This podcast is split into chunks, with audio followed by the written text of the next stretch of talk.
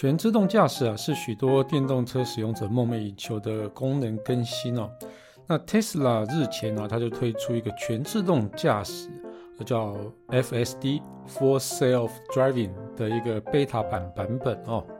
在期间同时征求 beta 版的版本测试员哦，那让他们可以更早体验这个版本的软体更新，但是要成为这项功能的测试者不但没有薪资哦，而且还需要付出一笔不小的费用。但当测试人员在 Twitter 上去抱怨 beta 版本的一些问题之后呢， Elon Musk 居然直接回复说要来当白老鼠你就不要抱怨哦。那今天我们就来聊聊这个口出狂言的 Elon Musk 到底他又说了什么。我是 KissPlay， 今天没有乔治，那我们就开始吧。人类因为梦想而伟大，梦想因为科技而实现。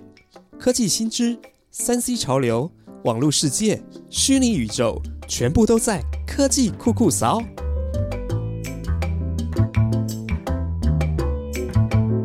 说到这个 Tesla 的全自动驾驶 FSD Beta 版本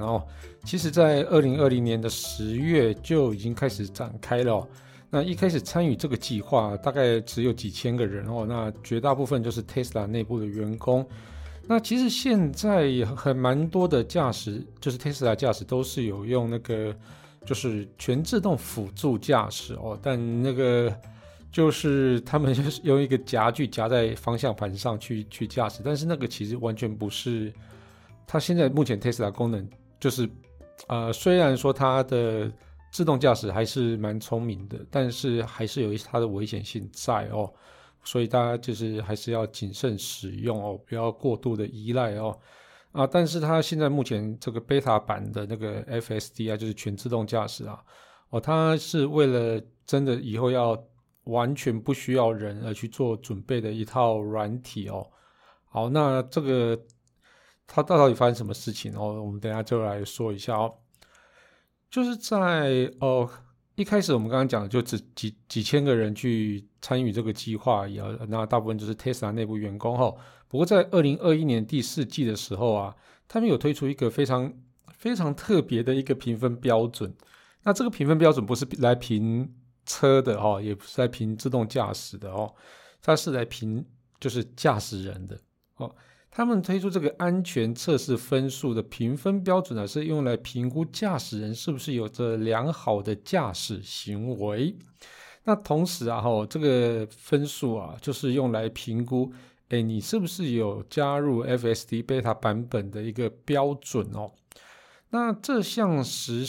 计划实施后越多人的那个 Tesla 驾驶所以因为这样子，所以去获得到 FSD 的 beta 版本的一个使用资格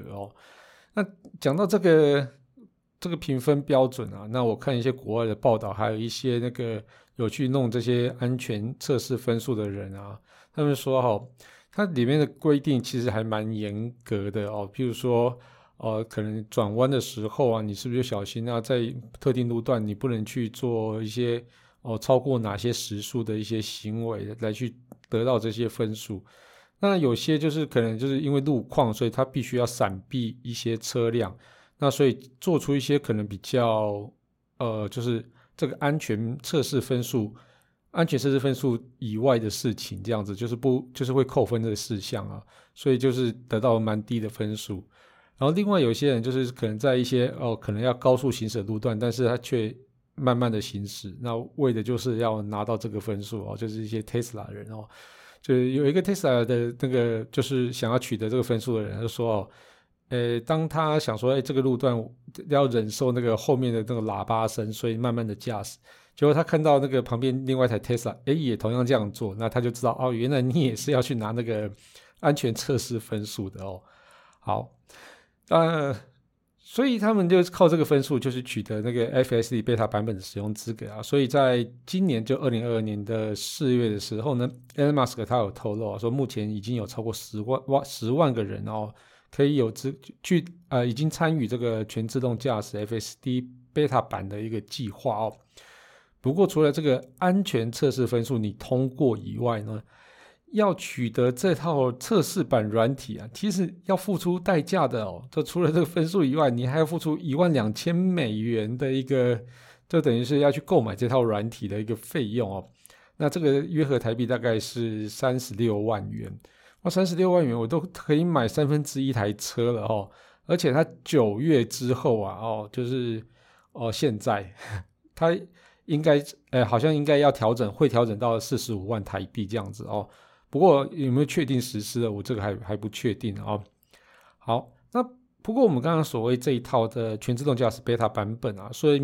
虽然名为全自动，但事实上依然被认为哦它是 Level 2 等级的自动驾驶。所以原因是啊，这个 beta 版啊，它还是会要求你啊在自动驾驶过程中要必须随时注意路况，并准备好随时接手驾驶哦。你一样可以放手驾驶。但是你就是要随时去注意哦，如果万一有危险的时候，马上就要手要放回方向盘上面这样子哦。当然这个还是在测试版阶段啊，当然就是没有办法保证安全无虞嘛。那但是透过这10万人在道路上的一个实际体验啊，可以让 Tesla 得到许多系统实际上路之后的问题回馈，也可以让那个 Tesla 在实验室里面测试，或是说在 Tesla 内部人员测试的时候啊，可能有一些问题是他们测不到的问题这样子哦。所以我觉得人越多来测试啊，当然就对于这个 Tesla 的要发展全自动驾驶哦，真的上路，那这个就是非常非常有帮助哦。不过我觉得这些车主啊，其实应该都是基于对于 Tesla 的一个热爱，还有一个想要去尝鲜这件事情啊哦，所以他花了不小的金额啊哦，跟还有那个很难取得的就是安全测试分数哦来去参加这个测试啊，然后他们也会提供一些回馈哦。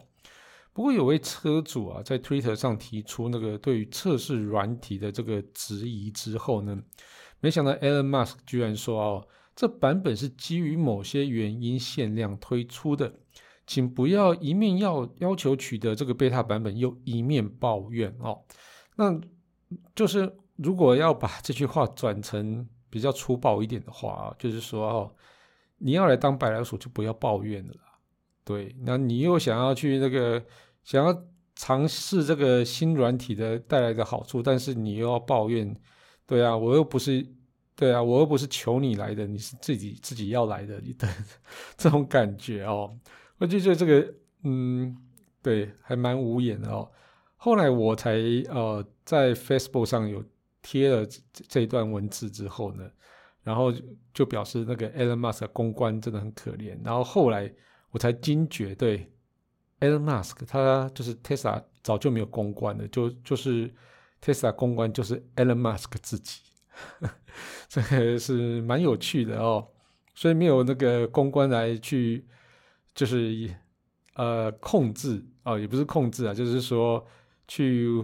教导缓和一下 Elon Musk 的对外发言哦。这个 Elon Musk 真的是非常的随性啊哦。那这位车主到底是抱怨什么？怎么会让那个 Elon Musk 这么美送呢？好，但这位车主啊，他说啊哦，他其实没有办法理解自动驾驶在进行左弯的时候，它会产生软体去判别的一些问题啊哦。也提出啊 ，Tesla 必须要在基本控制上啊，基本控制也就是那个转弯啊，或是在一些车道的方向，就是变换车道啊，或是油门控制这些东西叫做基本控制嘛哦，就是要在这上面多花一点功夫哦。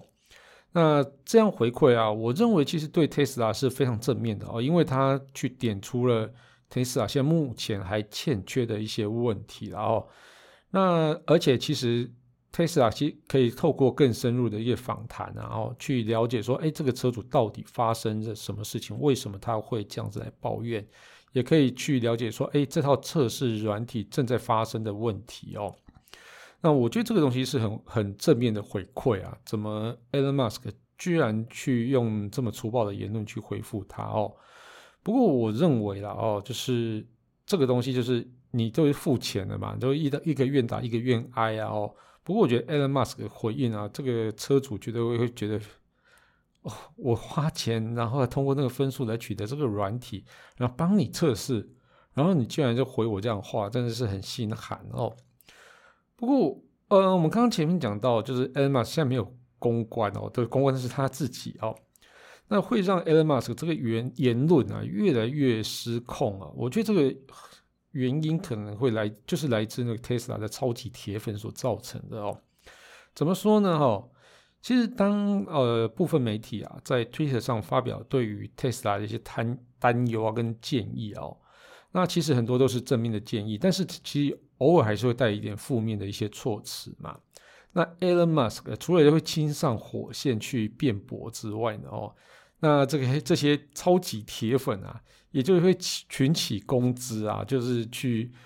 想要把这个言论压制下来的感觉，就表示说哎，你这个讲的都是错的啊，这根本就不是这样子哦。这种画面好像还蛮常，台湾也蛮常见的哦，但是发生在什么情形，它发生在什么状况上，那这个我就不多说了哦。那其实另外啊，就是这几年来 Elon Musk 其实几乎也只会对于一些特定的一群 Tesla 超级铁粉去进行互动，然后而且去完全压制批评的一些声浪，也就营造出一种好像不欢迎批评的一些氛围哦。然后也把一些正向建议啊视作啊对 Tesla 的一个攻击哦。那不过当然啊，就是 Tesla 近年来蒸蒸日上啊，那么车越卖越好，也开始赚钱了嘛。那或许 Elon Musk 也完全不用去管说任何那种他不喜欢的言论，或是说不喜欢他的言论，或是任何的一些批评哦，甚至就是可能建议他也是不用去管他了哦。但我认为啦 ，Tesla 跟 Elon Musk 并不是永远不会犯错的嘛，人非圣贤嘛，是孰能无错嘛，对不对？孰能无过？好啦，如果他其实要把这些批评跟建议啊，全部都看成攻击，那去压制，那我觉得这个其实是非常危险的哦，这非常有可能让 Tesla 在不小心或者 Elon Musk 不小心犯错之后，其实他不会知道因为有那群超级铁粉就说，对你都没错，你想水啊不是，你想高，你都没对啊这样子哦。不过当然啦，我觉得 Elon Musk 其实是非常聪明的人啊哦，他是真的是。或许他也可以应付跟挽回他所有曾经做过错误的决定，那也有可能会自己就发现哪些东西他可能做错，他自己会去做修正，那当然也不用去听那真正使用者发出的声音了哦。那或许 Tesla 或者 Elon Musk 也不会因此发生危机啦哦，这么聪明的人啊，这么棒的公司怎么会发生危机呢哦？不过我觉得就让我们等到最后再回头来看看他们这样做到底对不对？好，最后这一句话有点酸哦。好，科技酷酷嫂每周24上线，我们会分享科技知识，讨论最新的科技话题，也欢迎朋友到 Apple Podcast 订阅、评分与留言，给我们一点小小的鼓励，把节目分享给你最亲爱的朋友们。我们近期在 First Story 上也开始有小额赞助，如果喜欢我们的节目，也可以用这样的方式让我们更有动力制作节目哦。那我们就下次见喽，拜拜。